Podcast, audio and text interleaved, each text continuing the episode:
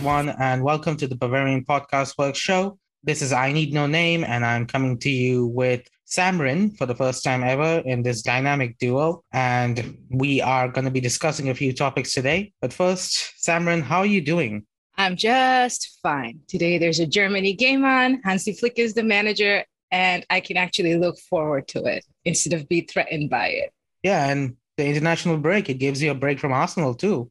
Oh my God. Yeah, I didn't uh, warn you about that. Haha. Uh, we're still trying to decide goal of the month. Okay, so once we get past that, yeah. you know. Yeah, I'm sure you. I'm sure you'll find one somewhere from a closed door friendly against Brentford. Anyway, okay. Arsenal banter aside, uh, just full disclosure, we are recording this before the game tonight against uh, Armenia. So we don't know anything that's going to happen in the game. We don't even know what the lineups are. So be sure to check out our post game podcast for all the lowdown on that game if you want to know about it. So, what I wanted to discuss today, and the first topic that we have up, is the question of certain Germany players who are kind of having a tough time at their clubs. And of course, I'm talking about Leroy Sané at Bayern Munich and Timo Werner. And it's interesting to me because it seems like the Germany games are turning into a lifeline for these two just to show what they are capable of and try to get some, you know, some performances up for what they can show in their club teams. So, Samrin, I just want to start off with you. What do you have to say about these Germany performances and what they mean to these two players that are kind of getting sidelined at the moment? I think these two are really being discussed a lot by their respective fan bases, and it's kind of an interesting discussion. You know, it sort of takes me back to the days of Miro Klose and Mario Gomez. Miro Klose was not always the highest performer at club level, especially when he moved to Bayern. He had a really tough time after his after the first season and a half. But because he was still performing at international level, that sort of gave him the, I guess, gave him the energy to move forward and try at club level. And eventually he had a successful spell at Lazio after leaving Bayern. So I think, especially for Sane, and in his case, Hans, Hansi Flick used to be his manager, for him to do well for Germany might actually translate into him doing well in a Bayern shirt. Everyone at Bayern is rooting for him. So I think for him to do well in a Germany shirt means everything. Now, for Timo Werner, that may not be the same thing. Chelsea is a completely different fan base. Um, memories are short at Chelsea. They sell players and buy them back for five times the price later. Just ask Romelu Lukaku.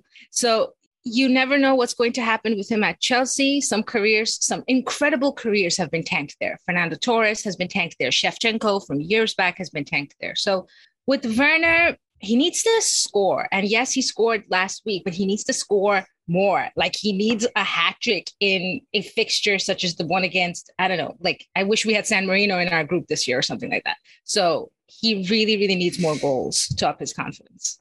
Yeah, um, just it's one of those interesting things that these guys do need confidence. And I note the thing you said about Chelsea. It's totally different. It's not the same connection that Bayern has to mm-hmm. the national team. But you have to note that it's very interesting. This is a unique situation where all three of these teams, Germany, Bayern, and Chelsea, they have German managers at the moment. That is absolutely true. I think it's Thomas Tuchel being there has given Werner a lifeline that he did not have before Tuchel wasn't there. Tuchel's patience with him seems a lot more than his previous managers. And I think Tuchel will actually just keep playing him. And maybe even by the end of the season, if Werner's form sort of recovers to what he was like at Leipzig, different systems, I know, um, we might see him last at Chelsea. If not, management might pull the plug, let alone Tuchel. Yeah, it's interesting because they did buy Romelu Lukaku this year, and that's an obvious, right. you know, yeah, that's an obvious indictment of what they think of Werner that they decided to go straight away and buy another expensive striker. You know, Chelsea yeah. can do that. It's not something that Bayern can do. Bayern, we are stuck with Sane. We have to, you know, figure out something to do with him. But for Chelsea, mm-hmm. that's the thing. So that's one of Werner's issues. But even so, I think Hansi, one thing that we have to note is that Hansi always liked to he really wanted Werner to be his guy mm-hmm. at Bayern, and that's going to be an interesting dynamic going forward. Do you think mm-hmm. Werner is going to be a key player, even if um, you know someone like Thomas Muller returns to the lineup for Germany? Yeah. Uh, you know, I don't know. I think we also have to keep an eye out for striking talent for Germany elsewhere. Like Wolfsburg just bought the Nmecha brothers, And let's see how Lucas does. He scored a vital goal for them, I think either last weekend or the weekend before. And we have to keep an eye out on Karim Adeyemi as well at Salzburg. So if the striking talent in those clubs do well, I can see a situation where Werner is not in the team, even if Flick likes him a lot. Yes, we know Flick sometimes sticks to his players, even when they're out of form. But we saw what Flick did with Sané in the game against Leverkusen, put him in and took him out when he didn't like the performance. So Flick is not afraid of kicking anybody out of the lineup. So Werner better hope those two don't have breakout seasons and score a hatful of goals because then his his status will really be questioned. Yeah, because if you think about it, if Thomas Muller comes back, it's now a fight between Timo Werner and possibly his own Chelsea teammate in Kai Havertz for the spot on the lineup. Because mm-hmm. I think mm-hmm. Flick, being Flick, he's going to start Thomas no matter what. Yeah, absolutely. Yeah, I, I don't see. I cannot think of any situation where Muller does not start unless he's injured like this. Week. Yeah, like like now. Yeah. Oh, mm-hmm. Oh man, a Muller injury that just hurts my heart. especially we have Leipzig and Barcelona coming up, and I'm like, oh, right man. now, really? And, and Sabitzer is injured too. He just got taken out of the Austria friendlies. Yeah, the yeah. qualifiers. And yeah, I so everyone's this injured. list will grow. Yeah, yep. this is this is gonna grow. It's it's gonna keep growing. Uh, I think mm-hmm. Upamecano's injured too. He had to take, pull out for France. Oh my goodness, Upamecano has played a lot. That may yeah, have he has played into the situation. Yeah, he, it's a hamstring yeah. issue, so it you know that's mm-hmm. often due to fatigue. So mm-hmm. yeah, but we can discuss that a bit later. That's probably something we're gonna have to say for our next podcast because I think you had something very interesting you wanted to talk about this week. Mm-hmm. If you want to introduce the topic, which is Mario Mandzukic, who yeah, announced yeah. his who announced his retirement this week. Uh, he, as everyone else knows, he was one of the players who scored the one of the winning goals and Bayern Munich's Champions League final. Like we give a lot of credit to Robben for being Mr. Wembley, but Mandzukic's mm-hmm. goal, it was a 2-1 win. It wasn't a 2-0 win. So Mandzukic's goal was equally important. And Mandzukic was a beast that year. He just, he was the prototype, you know, the archetypical target man who allowed yeah. Muller and Robben and Ribery to really gel together and make that Bayern Munich team the all-conquering juggernaut that it became. So I don't really remember that much of him, to be honest, because I was pretty mm-hmm. young when that when that signing went through and when, when he came in. And I don't really have that much context. The only Bayern strikers I've ever seen are Mandzukic and Lewandowski. So, Samran, can you tell me what? I'm, I'm serious, okay? I'm serious. You missed okay? out. I have missed out. Okay, back then, back in 2013, okay, we had like Claudio Pizarro and Mario Gomez on the bench. And when they used to come on, I'm like, who are these guys? Okay. I had no idea okay, look, in 2013, I didn't even know what the DFB Cup was. Okay, I didn't even I hadn't even heard of it. Like when mm-hmm. Bayern won it, I was like, what what what is that? So don't don't blame me. Okay, I just started watching football back then. But right, okay, enough. okay, okay. So just tell me, tell me what man, what was Mandzukic when he came into Bayern? What was mm-hmm. it like when he came? So there's a little bit of interesting history associated with Mandzukic because he came from Wolfsburg. And I'm going to like really go back. Like when Wolfsburg last won the title, they had Grafite and Edin Dzeko in their team. Mm-hmm. And I think Kevin De Bruyne was also part of that team. And Grafite and Edin Dzeko literally made fun of the Bayern backline when they played Bayern. So that kind of stuck. And then they got another fantastic striker a few years later in Mandzukic. So Mandzukic produced, but he wasn't he wasn't as prolific as Grafite was in the season when Wolfsburg won the league. But it was just that he was quietly so good.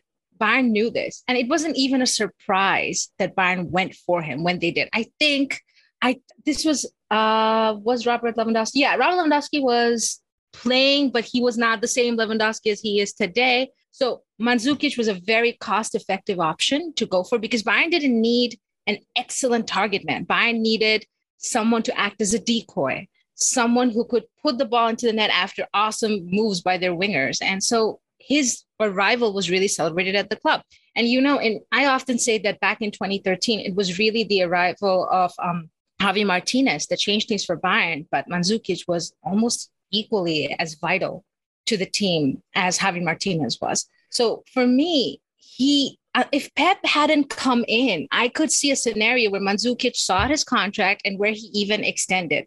I don't think he would have necessarily liked to play second fiddle to Lewandowski, but Lewandowski would have gotten a lot more rest. There might even have been a two striker system at some point in Bayern. And remember, Bayern used to play a 4 4 2 in the late 2000s um, with Miro Klose and Luca Toni up front. And then when Van Gaal came in, Wow, he that switched to a a long 4 5 time ago. 1. Yeah, yeah. And when Van Gaal came in, he had to change the system because all the strikers were underperforming. And eventually he went with Ivica Olic up top. So Mandzukic was more than a serviceable striker. He was a very, very smart player. And that's what look at the clubs who went for him afterward. Atletico Madrid went for him. Juventus went for him. Yeah, I, I followed him at Juventus. He was amazing. He was really, really good. Everyone on that fan base, they yep. just they just loved him, and his partnership with Dybala was amazing. He played uh, winger for them. You know, they played him as a winger. That's It was crazy. insane. It was insane, Exactly. and he he played well as a winger. Yeah, It was mind blowing. Yeah, that's that just shows his intelligence on the field. Now, if he had not been a bad-tempered fella, he would have lasted longer at these clubs. But at Bayern, it was only Pep's arrival that really did him in because eh, both of his seasons he was pretty prolific. So, like, he kind of took me back. Just the last point on this on players like who I didn't see that much of because I they sort of were leaving when I started supporting Bayern. Uh, Roy Makaay, uh, Giovanni Elber for even like for a throwback throwback. So these guys were also very serviceable strikers. Mm-hmm. So um, Makaay was probably more than that. Makaay was, Okay. if you've seen his goal against Real Madrid, he was really, really talented. But Mm. these guys knew how to get the job done. Mandzukic was one of them, and it's no surprise that Bayern won Champions Leagues with a couple of them. Yeah, it's just interesting to me because Mandzukic is just a throwback to another era for us, the era before Yeah. Lewandowski. And I remember when Lewandowski first came, he wasn't really setting us on fire with his performances. And back then, there was a very strong pro pro Mandzukic syndicate, like in the fan base, who Mhm. wanted to see Mandzukic instead.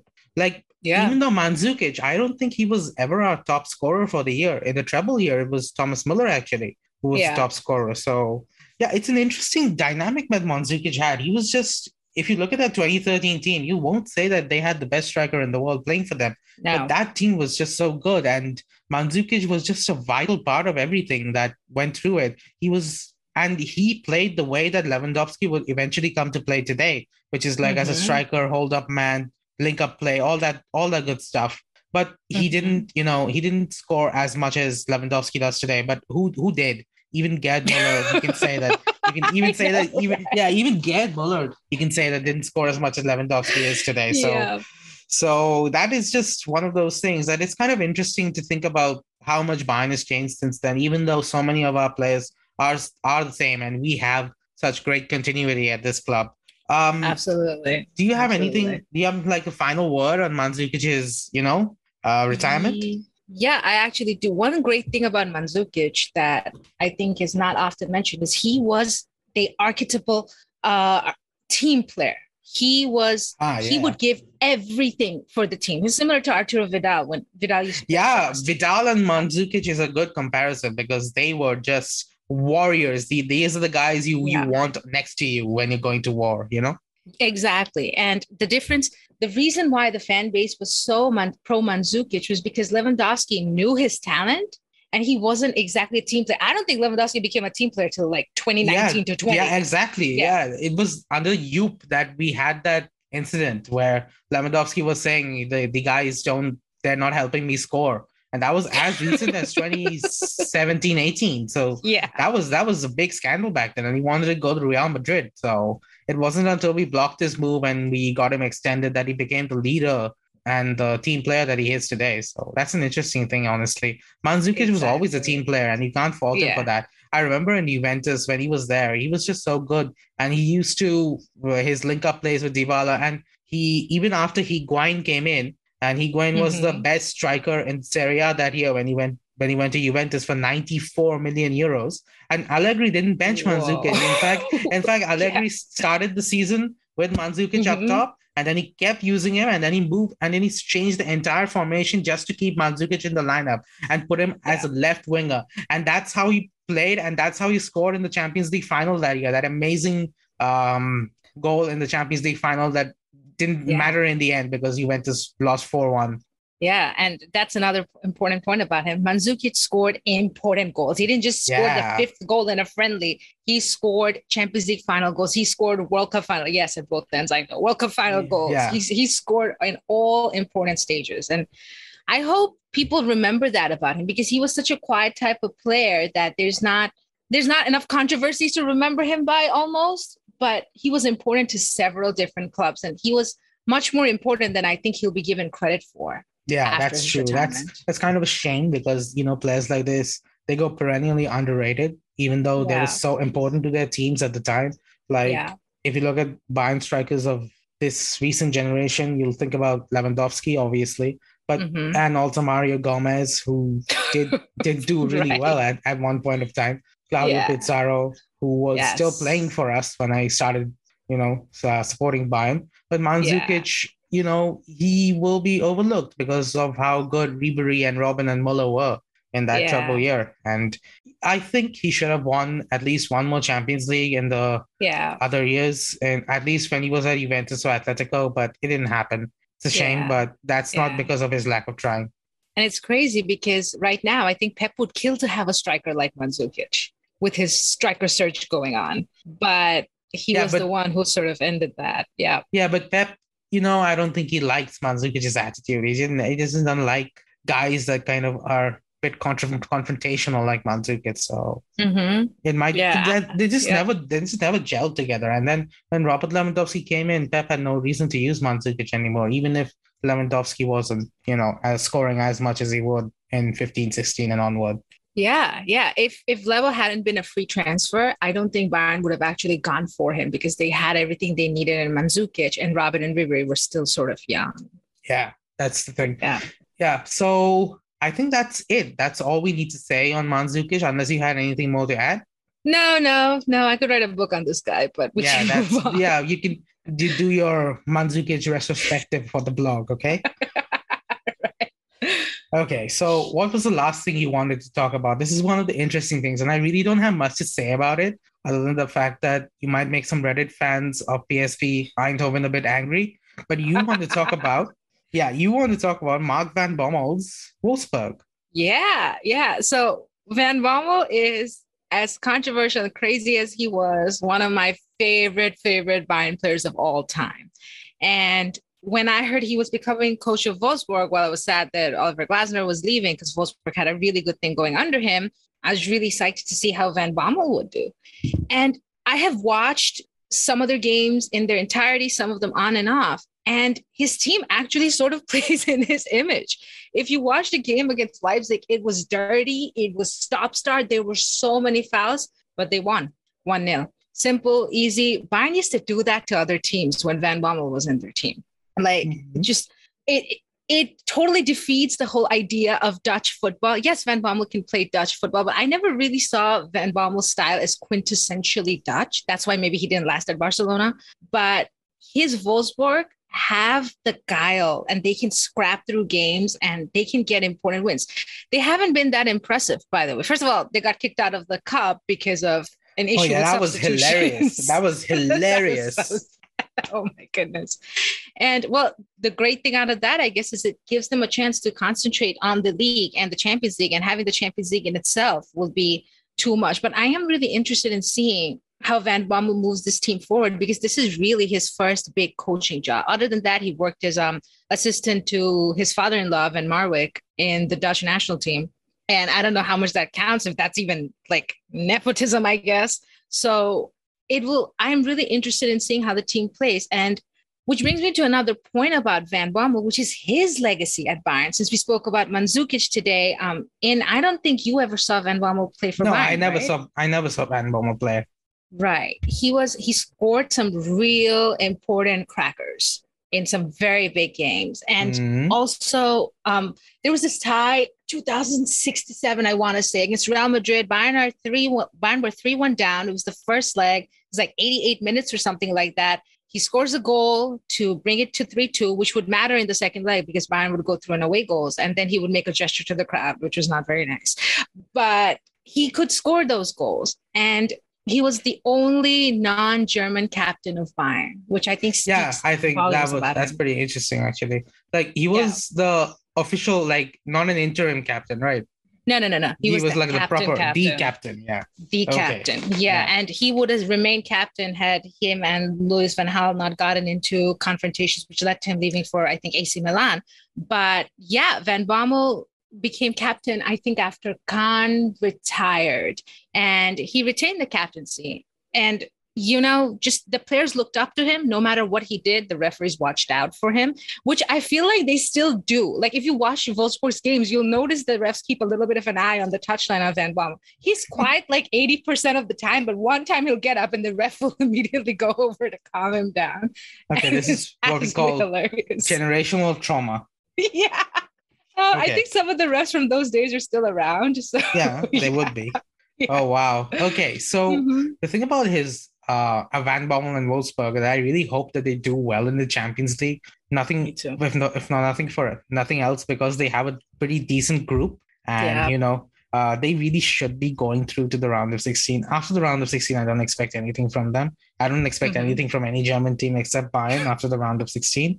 But but like don't get dumped into the Europa League. Come on, man. Don't don't don't don't field ineligible players. Just keep that stuff in mind and don't don't do this. I know. Oh my goodness. I will tell you one thing about that they have a really solid squad, back to front. Like even the Weghorst problem, they have sort of dealt with by getting a very capable backup striker in Nmecha. So they they are really, really solid. That midfield, uh, Xaver Schlager and Maxi Arnold, very, very solid players. Arnold is really, really talented. Backline, they have Ridle Baku like going down one side, and I think uh, they have Mbabu on the other they're a really, really good team and very hard to get past. Bayern can say this after they had two very tough games against Wolfsburg last season. And Wolfsburg only got beat by the very best of teams last season. And I hope that's the case also this season. Hmm. Luckily, we do have the Wolfsburg Slayer, so that's going to help us with Lewandowski, Right. you know, Lewandowski's favorite opponents. But Right. yeah, I agree that Wolfsburg really do look like a solid team. But the thing about German teams is that no matter how solid they look, they just have a penchant for you know just collapsing at the key stages of the season, and that's the Yeah. same. That you just have to see what's going to happen with Wolfsburg because I remember you really being excited for Bayer Leverkusen last year on the Bosch and then that and then the Oh, Bayern game happened and they lost at the last minute due to a mistake from Jonathan Tah, you know, our Yeah. superstar, our favorite player, Yeah. Jonathan Tah. And Mhm. Lewandowski scored, and that just that just killed them mentally. They were top of the table in Christmas, and then I don't think they finished in the Europa League spots. no, they? they? didn't. They No. didn't. Yeah. Well, Oh, what hell was that? yeah. They did They- finish in the Europa League spots. Okay, they're in the it was Europa um, Mönchengladbach who got kicked out of the Oh Europa League yeah, by Mönchengladbach. What the, the other disaster of last year. Yeah, Yeah. just just completely fell off a cliff. But Yeah. on Leverkusen, you know, they again have a very good squad and they reinforce, but they're not going to win a thing because they got Mitchell Bakker, who's just a mistake wait, waiting to happen like every single game. Yeah, like I've heard enough. podcasts where people are getting their hopes up for Leverkusen. I'm like, but that defense is just not going to happen. I'm sorry, it's not going to. You know, Yeah, fifth or guess- sixth again this season. Yeah, I guess an Arsenal fan is an expert on you know what's not going to happen. Oh yeah, you. I can tell a collapse from miles Miles away. Yes. Yeah. Okay. Imagine if there was a Leverkusen fan TV. That would be nice. but they would be mild mannered, like the club itself. But Arsenal's not a mild mannered club. yeah, Arsenal is just entertainment every minute of every week. It's just so good. You you had the president of Rwanda putting Arsenal on blast for not winning against Brentford. it was just so funny. Was just so that was hilarious. It's funny now. Uh, my dad and I were watching the Brentford game toward the end, and uh, my dad now looks out for Brentford because he was so happy with the way they celebrated after they beat Arsenal. He's like, "Yeah, I can get behind a, rel- a newly promoted team because that's how disappointing Arsenal are. Even their own fans are like, you know what? Uh, I root for the other guy." Yeah, it, yeah, if I had to watch Mikel Arteta every week, I would be like that too. Oh my luckily, god! luckily we have. Oh have you, if you've seen, have you seen the Mikel Arteta versus Nagelsmann comparison on Twitter? Yes, I have. I couldn't believe it. Like, just for the sake of keeping this podcast clean, I won't actually say the word that came into my mouth. Yeah, yeah. but Don't. it was- we have to rate it as clean. I know. It was just borderline horrifying. I'm like, you're comparing someone who took Hoffenheim from the doldrums to like top four in the league. Yeah, And the same thing with Leipzig to a guy who's in his first management job who literally Pep Guardiola had sympathetic words for after his Man City team absolutely hammered. And yeah, the XG that, was 4.5, which is the most XG I've ever seen anywhere. Like just for same. comparison, I went to I went I found Michael Caley's tweet about Bayern versus Schalke, the 8 0. And that was lower. that was that wasn't even that high. It was 4.5 to 0.1 for Arsenal, which was just, I was like 0.1. Oh my goodness. Yeah. And I think the biggest mystery for me will be how they managed to turn Granit Xhaka, who was really on his way to being a world class midfielder, into yeah. just a complete waste. Yeah, he was so good in the Bundesliga. What the hell happened? Yeah, and this season Roma made an offer for him, and I was kind of hoping Arsenal would let him go. Like I feel like under Mourinho, these types of players do well. Like another example is Højbjerg for Tottenham last season. So I really thought he would have done well, but Arsenal held on to him, gave him like a mega contract or something, and then he got sent off against Man City, and the rest is history. You know. Okay. Yeah. Okay. So we kind of got a little bit sidetracked there, but I think we covered everything we wanted to and some nice Arsenal banter at the end, which is always appreciated by our fans. I hope. Um, so I think that's all we have to say today because we have a game after this. I hope to yep. stay up for that. I don't know if I will. And anyone reading or listening to this, just be sure to check out our post game podcast, check out our observations, match awards, and you know, be sure to like and share us on whatever platform you listen to us. And uh, we'll see you next Monday. And we always have post game stuff for every single game. So be sure to check that out as well. This is I Need No Name with Samran, and we wish you a very good night. Yep. Take care, everyone.